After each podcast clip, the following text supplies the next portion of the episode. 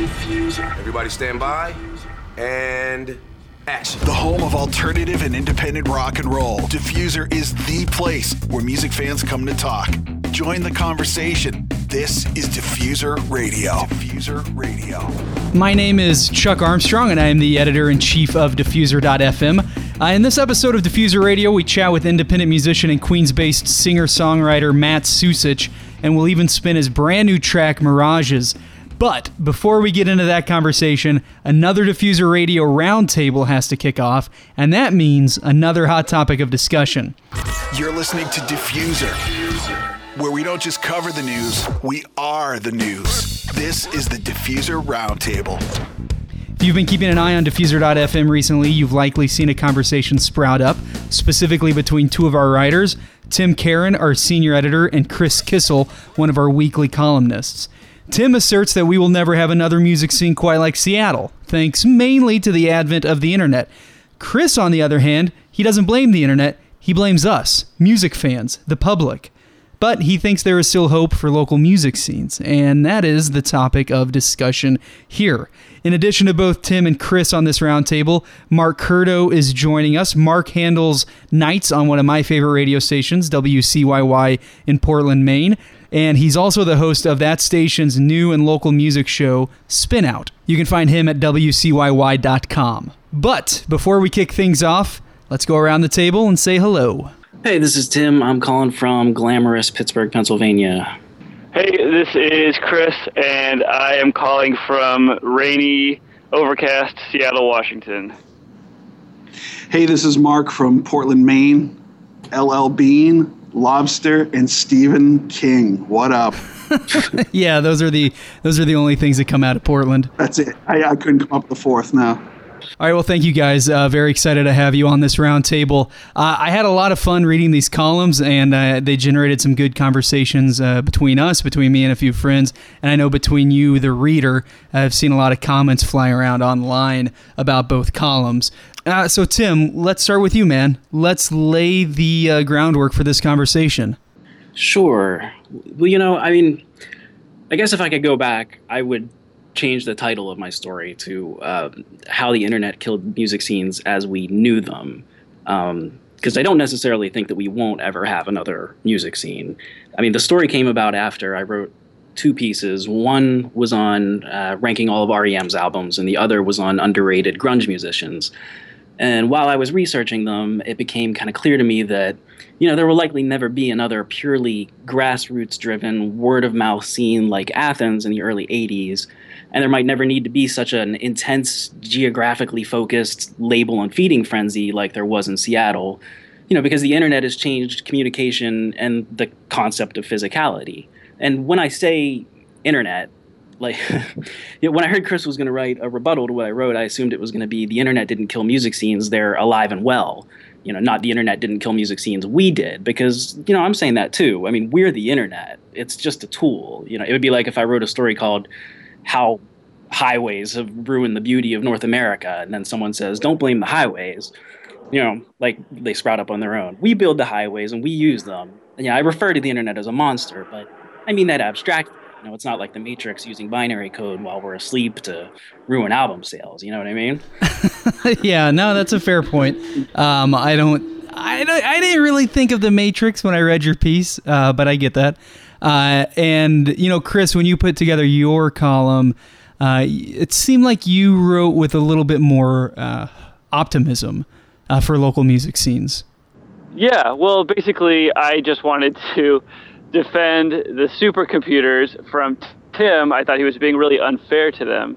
Um, but actually, I, I agree with most of what Tim was saying. Uh, I, I mean, honestly, you know, I, I think it's a really good take on why you don't see music scenes forming the way that they used to. What I think is, you know, what, the reason why I say we did it, or the reason why I, you know, I, I want to kind of put the blame on people who love music and people who are involved in local scenes, is because just because there isn't the kind of necessity that there used to be around releasing local music and doing sort of a do-it-yourself model for labels and empowering local musicians and getting venues to host a lot of local bands. You know, just because that's not a, a necessity of the business anymore doesn't necessarily mean, well, it doesn't mean that we shouldn't be doing it. And I think there's a potential for more people who love music and want to be involved in developing music to look to local bands and try to support local bands and try to get local groups to band together the way that, you know, that was really the, you know, really the genesis of the Seattle scene. I mean, not to, not to go too, uh, not to keep going on to, to get too historical about it, but, you know, when, you know, Bruce Pavitt, the, you know, one of the founders of Sub Pop, his goal, you know, what he'd been working on for years and years was basically building a vital local scene because he cared about the culture and because having a vital scene makes a city a better place to live and it improves your quality of life. And so just because it's easier to discover bands from out of town and because it's really easy to market yourself to people on the internet doesn't mean that people shouldn't be intentional about building up local scenes. You know, Mark, uh, I, I've had the pleasure of visiting Portland, Maine and spending some time there a few times, and I love it. I love the town, and there definitely seems to be a vibrant local music scene of sorts, and it seems like you would be very connected to it. One, just being on the radio and being part of that local scene, but also, I mean, you literally are part of the music scene as you host the local music show. You know, they have, there is, uh, there has been for a while up here. Um, you know, for for people that aren't as familiar with Portland, besides the three uh, stereotypes that I gave about Maine earlier, um, you know, it's a smaller area. I mean, we're talking seventy-five thousand uh, within Portland and just some of the surrounding areas. So we're talking a little bit more of a smaller sample size here. So for us to Um, relate to the label thing and growing a massive, massive scene, it's a little tough for us here only because we're a small operation. We've never really had uh, a label situation here in Portland. We've had some smaller, you know, attempts at it. I, I actually had a label for about, um, you know, about seven or eight years myself. I put out ten releases, but I mean, even with that, it was, I love, I love music. I loved these bands. I believed in them. I uh, had a couple bucks to press up some C Ds, so let's let's make a go at it, uh, which is the way it should be. I think that's how, that's what all record labels should be. They should be run by music fans and people that understand things. But uh, aside from myself and some other people, in the past ten years, there really has never been labels that have really come through. And um, um, you know, I I have a. Um, I have a feeling that w- when you have a label uh, or when you have someone putting a scene together, it kind of uh, excludes a lot. I guess, again, with us being a small scene up here, you don't want to see it just be this genre or this style or going in this direction. We're lucky in Portland to really have a wide variety up here of a lot of things. Um, you know, in the nineties, we definitely had a little bit more of a rock situation going on. And there was always whisperings that Portland was like going to be a, a baby Seattle because we were by the water. People up here are pissy. Uh, we have a lot of, you know, great local beer and coffee. And, and it was art-based and it's cold. So uh, we had a lot of rock bands. You know, we had a band called Twisted Roots that, you know, was getting a lot of attention. And, and so, um, but as we moved on, I mean, we've got great hip hop. There's a, a collective called Anticon that came out of uh, Portland area and ended up moving to the Bay Area, and they were a pretty good operation. They're all from here. We've had some good punk bands. We got a, a good roots rock scene up here. Um, so for us to have a label and have a specific scene, I don't know if that would have been the best thing for us up here. It's just better that we just have all kinds of great stuff, you know? Well, and yeah, and, and Chris, you know, you had mentioned Sub Pop. Obviously, Sub Pop was with a very specific genre when it started out, but it's evolved. You know, today it's got everything you talked about, Mark. It's got rock, hip-hop. It really runs the gamut. And I don't know if that's necessarily a bad thing. I'm not saying that, but, you know, we don't look to Sub Pop to define a local scene anymore. We really just, we really look at it as this historic indie label. Though, you know, I do wonder if something on a smaller scale like today's Sub Pop could exist in Portland or any market, you know, any small town, any big town, any market U S A. A label that defines a local music scene or a city rather than defining a genre, because today's definition of a city is that eclectic music scene. Chris, do you think a record label or two or three or four would benefit a city like Portland, Maine? Or do you think it's not necessary? Well, it's, you know, labels are largely a marketing thing. Um, I think they're a marketing thing and they're a way to sort of mobilize people so that they can sort of help, so that bigger bands can help market smaller bands. And ultimately, when you're talking about that kind of marketing, you're talking about taking your scene and exporting it. Um, and I think what Mark is saying, which, which is cool, is that, you know, if you live in Portland, there's a lot of great local music. You can go see a, a diverse set of local bands, and it's a pretty satisfying experience.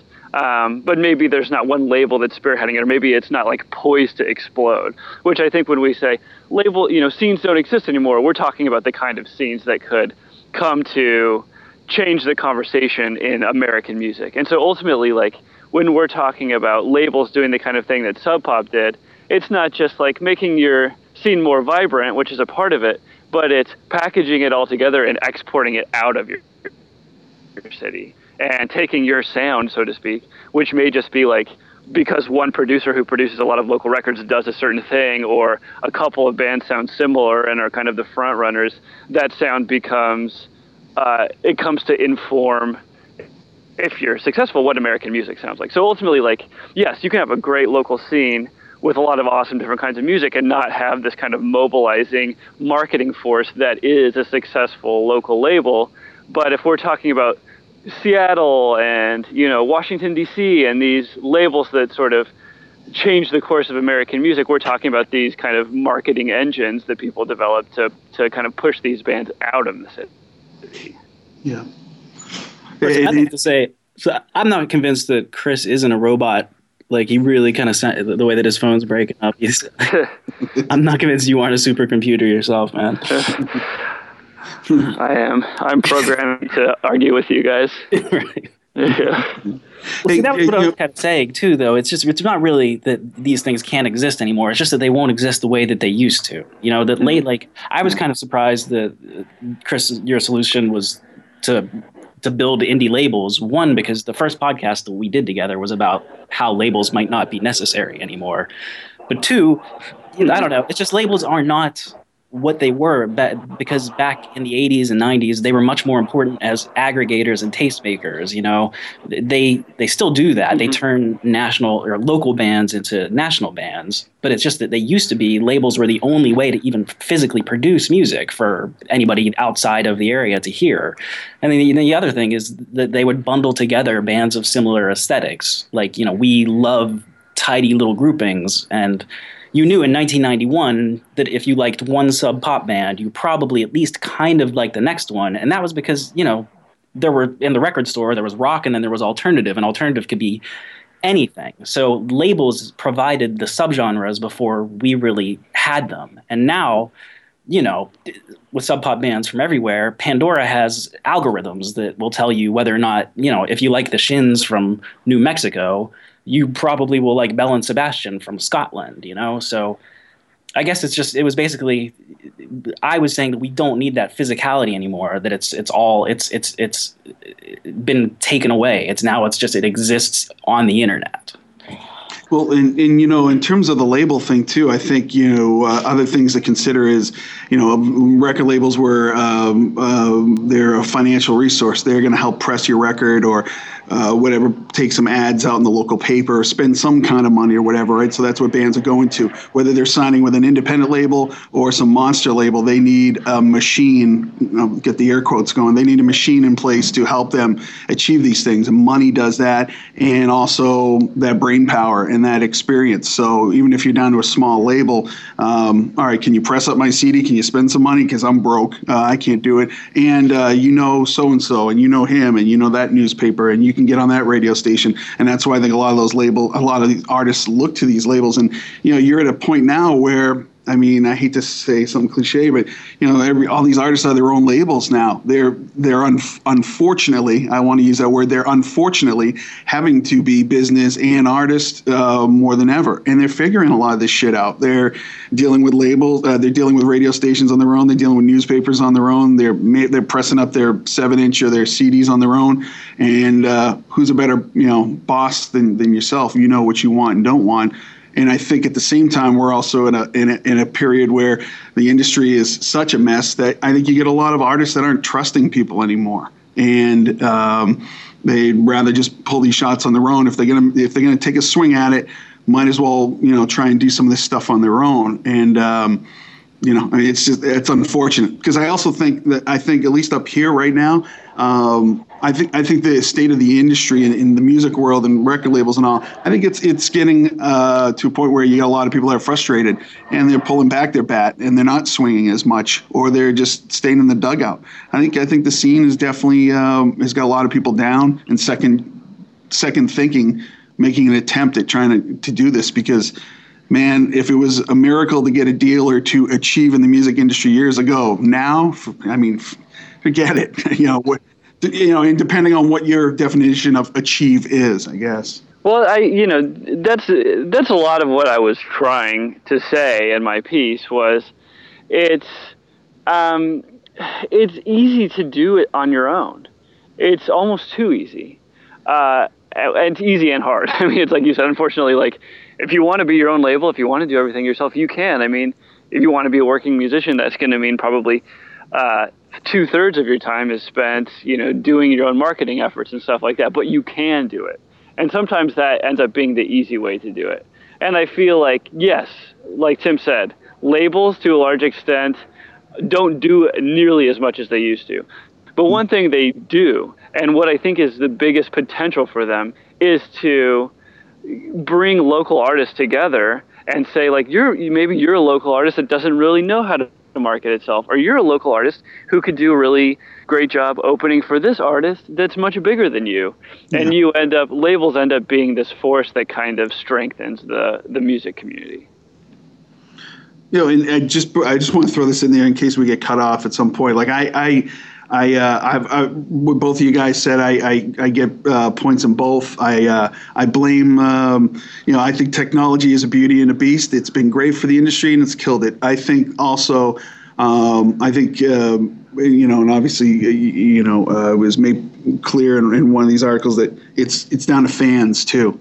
And it's down to those people, you know, because you can have, you know, I'm looking at one band up here in, in, in Maine, one of of a couple that have had a similar situation where they had good sales, bringing a lot of people out to shows, they get some press, they got a little airplay, they had more than a buzz going on here. And, uh, you know, uh, things just weren't working out. So, I mean, even even sometimes even when you have everything lined up and you have all these great things going in your way, it doesn't always doesn't always click, right? Um I think fans are a major part. You you gotta there's there's that fans have to be there for you, and I think that they're so A D D now, and there's so much stuff coming at them left and right that uh, it's tough to maintain their focus, and it's tough for them to get them to come to the next gig. Um, and then the other thing I think that can combat this, guys, for me, um, I'm a big believer in no matter what state the industry is in, if you got great songs, if you got great records and great bands, That, that towers over everything. You know, people want good music. People are going to find good mu- music. And I'm not coming up with the solutions on how to get that all done, with what gadget to use or what app to use to get it to people. But if you have great music, um, I still think there's always hope. Yeah, I think that's a perfect point, because when we're talking about all these local music scenes, I mean, I think the four of us, or most people listening, can agree that having a vibrant local music scene is a good thing. Like you said in the very beginning, Tim, those are still around. They just look completely different than they did in the eighties and nineties. But let's take a step back. Everything looks different. It's not unique to the music industry. It's not unique to local music scenes. With the advent of the internet, social media, every every industry has changed and it's evolved, and, the, and things have had to adapt. There will always be music scenes. You know, that's that is something that hasn't changed. And specifically what hasn't changed is that those music scenes get supported by the fans. Like you said, Mark, if there's a good if, if there's good music, if there are good records, if there are good shows, these music scenes won't go anywhere. The thing that I'm curious about, and the thing that I think we're all wondering about, is will that local part of the music scene matter? Or will it only matter if a band plays music X Y Z rather than this band is from Portland? Well, uh, Tim makes a point in his article that a lot of this, like, oh, I'm going to listen to a band because it's from Seattle, is just like a marketing ploy. So mm-hmm. ultimately, uh, I think it's, you know, just because you can stamp a band with a name of a city doesn't mean that, you know, that that, that was not ever, I don't know that that was always like, Uh, a meaningful way to market a band, even though it was like a trendy way to market a band. But I do think so. I, I think ultimately, like what what we want is for these scenes to be enriching to local people and for, like, at their best, to make a positive effect on, you know, American mainstream culture. Mm-hmm. Well, and if that's a label that can do that, you know, that can bring those artists together, that's great. Maybe it's a local coalition. Maybe it's a regional organization. But I like how you frame that, Chris. You know, you talk about local music, but kind of the bigger picture, how does that affect American music? That overall nationwide taste, that co- conversation that's happening uh, across state lines. You know, human beings make that impact. Human beings make that change more so than, you know, algorithms found in Pandora, like you said, Tim. Uh, but guys, I think we have to call it a day. You know, always with these roundtable discussions, I think we could chat for another four hours and probably not solve anything and just create more problems for everyone, uh, for everyone listening. But I really appreciate your time. Tim Karon, Chris Kissel, Mark Curdo. It's always a pleasure taking a topic and uh, trying to di- dissect it with you guys. You know, for me, more than anything, uh, it's it's a pleasure because I'm a fan. You know, I think we're all fans. So I think that uh, just... sharing this insight, hearing what you guys have to say, I think that can play a bigger role in that conversation too. Uh, the, the conversation that's happening in local record stores, at concerts, uh, or, you know, right here online. So thank you guys so much. Uh, coming up, we chat with Matt Susich, singer-songwriter out of New York City, and we're going to hear his new track, Mirages. This is Diffuser, hosted by Editor-in-Chief Chuck Armstrong. Another episode of uh, Diffuser Radio, and we just had a fascinating roundtable about local music scenes, uh, and so I'm very excited to extend that conversation with a local musician in New York City, um, Queens-based Matt Susich, um, a singer-songwriter who I've had the pleasure of uh, knowing for about five years now, actually. Um, and he has released two albums in the last few years and just shared a new track called Mirages, uh, and which is hopefully the sign of a new album mm-hmm. in the works. Uh, but ahead of that, uh, you know, Matt, I think uh, I've had the pleasure of not only getting to know you, but listening to your music and, and uh, seeing you live. And I've got to say, like, as a local musician, As a local musician, you seem very uh, do-it-yourself, mm-hmm. which can't be easy in New York City. Uh, I, I would say it's not. I don't. I don't know what it's like anywhere else.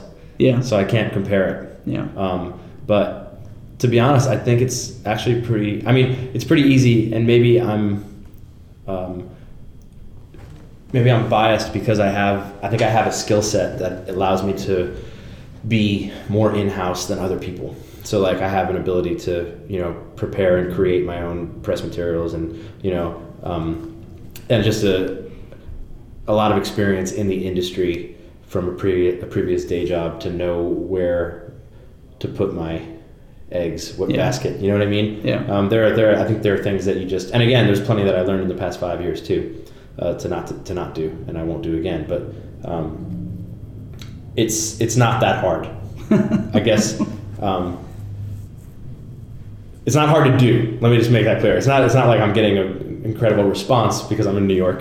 Um, it's just I, I find that it's pretty easy to do these things, um, and to me, things that seem obvious, a lot of people don't get. Um, yeah. And so I think there's a I guess I guess it all comes down to the skill set and the things that I have. Uh, been able to stockpile and learn how to do over the years. Sure. So how did you how did you get into it? Like, have you, for as long as you remember, always wanted to make music? No. Um, I I was, you know, I wasn't playing guitar until I was in college. Um, and so, you know, my entire childhood and, I mean, I grew up with music, but I wasn't, I, I didn't make it. We did, I did piano lessons and I was, you know, at a young age for like five years, and I quit those as soon as I was old enough to say I don't want to do this anymore. Yeah. Um, and I took guitar lessons on my ninth birthday. My parents got me guitar lessons, and I did like two lessons. And the guy, the guy looked like um, one of the, one of the, um, what's the song? More Than Words. Uh, extreme? Extreme, yeah, yeah, yeah, yeah. yeah. Long hair. I mean, he looked exactly like one of those guys. And he was trying to teach me, I, I feel like he was just trying to teach me something that I didn't want to learn. And I didn't, I didn't know. I was like, nah, this isn't for me. And I still have that guitar. I still have this like young, like this nylon string guitar. But um, I didn't pick up like, another guitar for another uh, nine years. Hmm. And then um, it, it was then on, it was like a spark. But I still didn't write a decent song until I was, you know, in my late twenties. Yeah. So, it took, you know, there was a long time of me sucking. And now you've released two full-length albums, mm-hmm. uh, a seven-inch, mm-hmm. sharing new music in twenty fifteen. Yeah. Um, what is your view on like being a local musician? So I know you weren't part of the roundtable, uh, but on Diffuser we published a couple columns mm-hmm. uh, about local music, and specifically, you know, one column that kind of spurred this conversation uh, examined, you know, will there ever be another Seattle? Right. You know, with the advent of the internet, are labels like Sub Pop or Saddle Creek, are they uh, as important as they were a decade ago or two decades ago?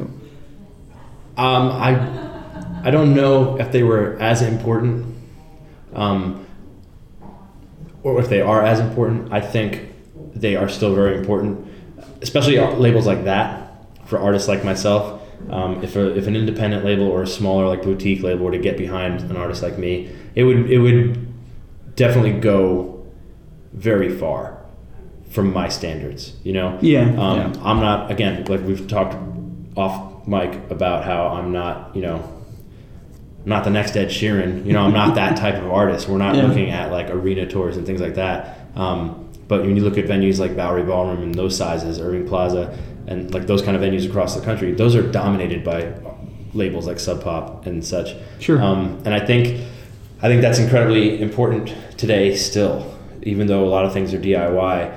You know, you can only take yourself so far as a as a D I Y artist, and then somebody like Sub Pop comes along and picks you up because you've shown what you can do, you know? Um, and I think that the local scene is very important still. I actually use that um, analogy very often about the Seattle thing. Yeah. Um, when I talk to people, we had I had a, a, a small group of friends that um, when I started playing uh, five years ago out um, in New York at Cafe Vivaldi, it was an open mic on Monday nights, and um, it was it was a, gr- a very very tight group of people that we became we became fast friends, mm-hmm. and we became like um, you you get creatively, you know, spurred by one another, and there's challenges, and you know there are, there are songwriter challenges that come about um, out of discussion, you know, just out of things like that. And each week you're trying to impress one another, and you're getting this like instant response. You like every you couldn't wait for Monday because you're going to show off your new song for friends, or um, it just became a scene that was cultivated real quick, and it made me think about you know think about like C B G B, like when that was oh, yeah. when that was a scene. Yeah. I don't think that was a scene for very long. You know, just because I think that there are, there are scenes a lot like what we had at Vivaldi all over the country, and just because they don't produce rock stars, you know, because rock stars aren't produced the way they were, the way they were back then. Um, just because they don't produce somebody who's going to bring attention to that scene doesn't mean they don't exist, you know? Yeah. It's like if a tree falls kind of thing. Sure. Like the scenes are there, and I think it's still very important locally yeah. to have that kind of competition. And if anything, it might be even easier to know they exist because of the internet. Absolutely. Right? Like when yeah. Sub Pop created, they didn't create the scene, but when they really supported that scene mm-hmm. and defined it uh, for Seattle, it might have, who knows how it would have exploded or yeah. not if the internet existed. Right. And I mean, it might have killed it. And it, yeah. I mean, yeah. well, the fact is it definitely killed it. It yeah. might have killed it faster. Yeah. You know, if the internet existed and, um, you know, a, a rock band, one rock band came out of that scene, instantly you're getting, you know, you're drawing flies to a flame. Yeah. You know, it's like, it's, um, it's gonna, it's gonna explode faster with the internet. And the thing is now it's oversaturation. That's the that's like the key thing about today, is that there's so much of everything everywhere. Right. So you go to any city, you're going to find multiple open mics, and you could Google when you get to town where the nearest open mic is, and you could it's hit or miss. You know, like yeah.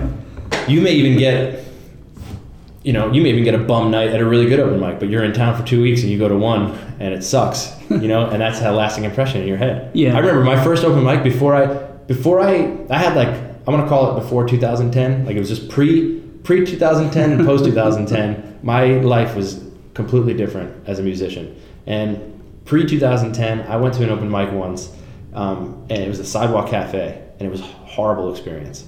Um, and if I wasn't confident yet, this didn't help. You know, like I did, this was, I didn't even play. I was there for five hours. I never got called because the system was so rigged, whatever. Um, and I just never went back. I was like, this sucks, I'm out. So we left it in the middle, in the middle of the night, and it was still plenty of time to go. Um, and that was my experience with that open mic, and I left it, it left a stain in my, you know, like, yeah. I never, I never went back to that open mic. So what? But you didn't quit. I didn't know, quit. Some people no, no, no. quit. Well, maybe. I didn't quit because I didn't, I didn't have a chance to be criticized for my music because I didn't play. yeah. But um, I was, I left. Uh, I ended up writing a whole new batch of music that suddenly I was confident in. And that's the post two thousand ten era. Yeah. Um, and so when that happened for me, um, things changed, and I, you know. It didn't become, it didn't become like a, oh, I should do this. It became an, I need to do this. You know, I had suddenly, I had a bunch of songs, and it wasn't like, oh, I think I want people to hear these. It was like, I need people to hear these, and I want, I'm ready to show my face and do something. And so in, instead of making excuses why I couldn't go to an open mic, I made excuses like why I had to, you know, and I went to an open mic, and it was the best thing, yeah. you know, it was the best experience at that time. And um, I think open mics are really important, and that, and in cultivating a scene, there become cliques. It becomes a lot like high school, you know. Oh, the guys from the, you know, open mic on in the West Village versus the guys in the open mic from the East Village. You know, yeah, it's like there's yeah. there are weird cliques that happen, but yeah. you know, you find where your friends are, and as long as you're open to meeting new people, just get get out to as many as you can. You know. Yeah, and it's not just open mics too. I mean, no, no. And you've created, you know, I mean, you've built this band mm-hmm. that you're currently with, that you're working on new music with, that you're, you play shows with. Yeah. Um, and I assume that's all kind of grown out of this scene. Yeah, one hundred percent. Yeah. Like, nobody in my band went to that open mic. Right on. Um, um, my friend Jamie, um, actually, her bass, I stole her bass player. And I, I can't say steal because he still plays with her. Um, but I, I got him from seeing him play with her, and everybody else came from him. And so he's been in, he's been the one constant since two thousand ten. Um, and... that whole group of musicians are outstanding, and I've met everybody I've met. And it's Rockwood Music Hall, you know, like that. You hang around there enough, you're going to meet a lot. You're going to see a lot of the same faces and good people and great musicians, you yeah. know. And that is itself, and it's it's a scene. And uh, you know, I'll I'll be surprised if that's not written about in the future as like a, you know, this era of Lower East Side, you know, New York music like that. That guy's got an empire, you know. He yeah, was in the time I've gone, and that that place was already around for a while when I showed up uh, five years ago. But they were still only one stage, you know. Yeah. A few months after my first gig there, they opened stage two, and then stage three, and now the, you know, the bar. It's just it's becoming, you know, it's taking over. That it's unmatched. Yeah, yeah, and it's really cool. Yeah, and it's like a, it's a constant music festival every day. Yeah, you know, you're getting shows every hour on the hour. Yeah. uh, you know, for as much as you can take. Right. Yeah, and that's not anywhere and they else. Pass the bucket, and that's and it's free. Yeah, most of the time it's free. Yeah. Um, you know, that's that's an important thing. And if you just go there and hang out, you're going to see somebody, you know, that you're going to have. Like if I went out by myself every night of the week to Rockwood, I would, each night I would have a meaningful conversation with somebody. Yeah, absolutely. You know? Yeah. So that, it's indicative of a scene right there. Yeah, and not that it means anything to anyone except me, but oh, right. uh, the first time I saw you was at Rockwood. Oh, right. Yeah, and now you've played, you know, Mercury Lounge, which is just around the corner, which I think is also a pretty iconic venue. Absolutely. Um, and obviously the Bowery Ballroom. Yeah. Um, and you played across the states. And um, so I, I want to wrap this up, but before I do, you're going to let us play your new track, yeah. Mirages, um, which you can listen to on diffuser dot f m, but you can also listen to right here in a few minutes. Um, but before we play it, can you kind of give us uh, the story behind how this track came to be? Um, well, the song was written...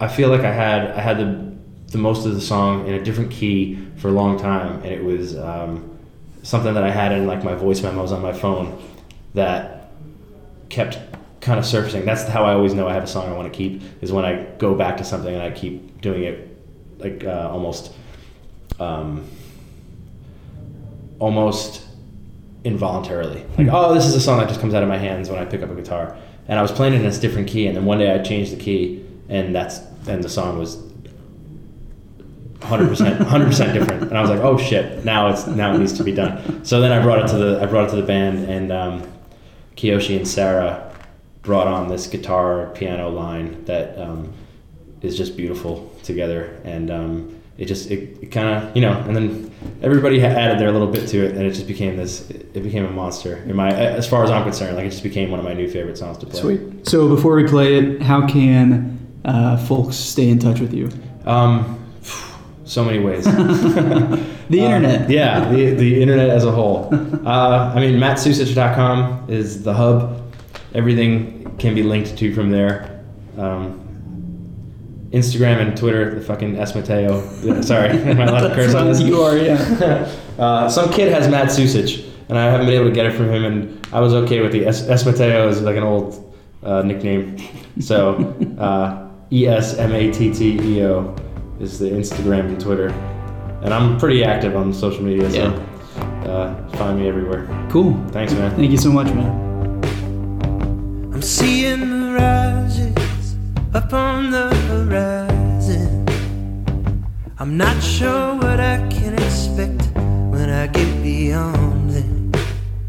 And I'm learning to ride the thunder and lightning, and how to trust my other senses when I'm blinded. 'Cause I'm in the middle of nowhere now, and I need something real, or something to strive to, and something to grab onto, to struggle and fight, to live and die with somebody like.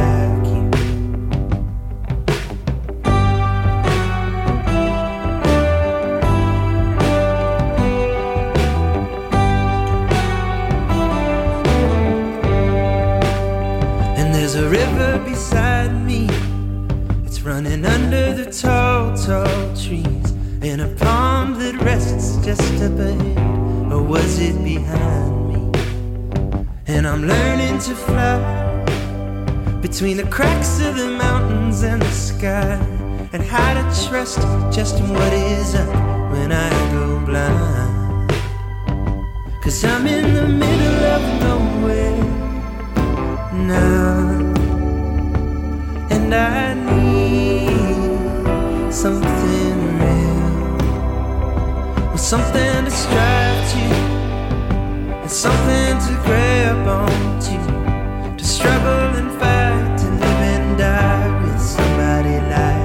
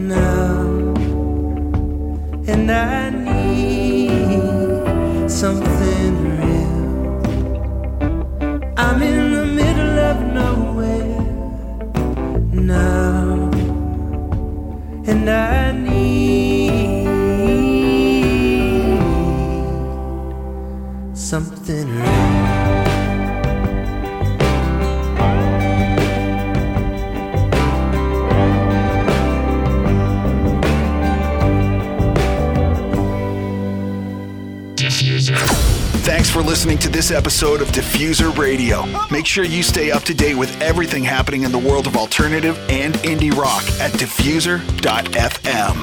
Until next time, don't follow the leaders, watch the parking meters.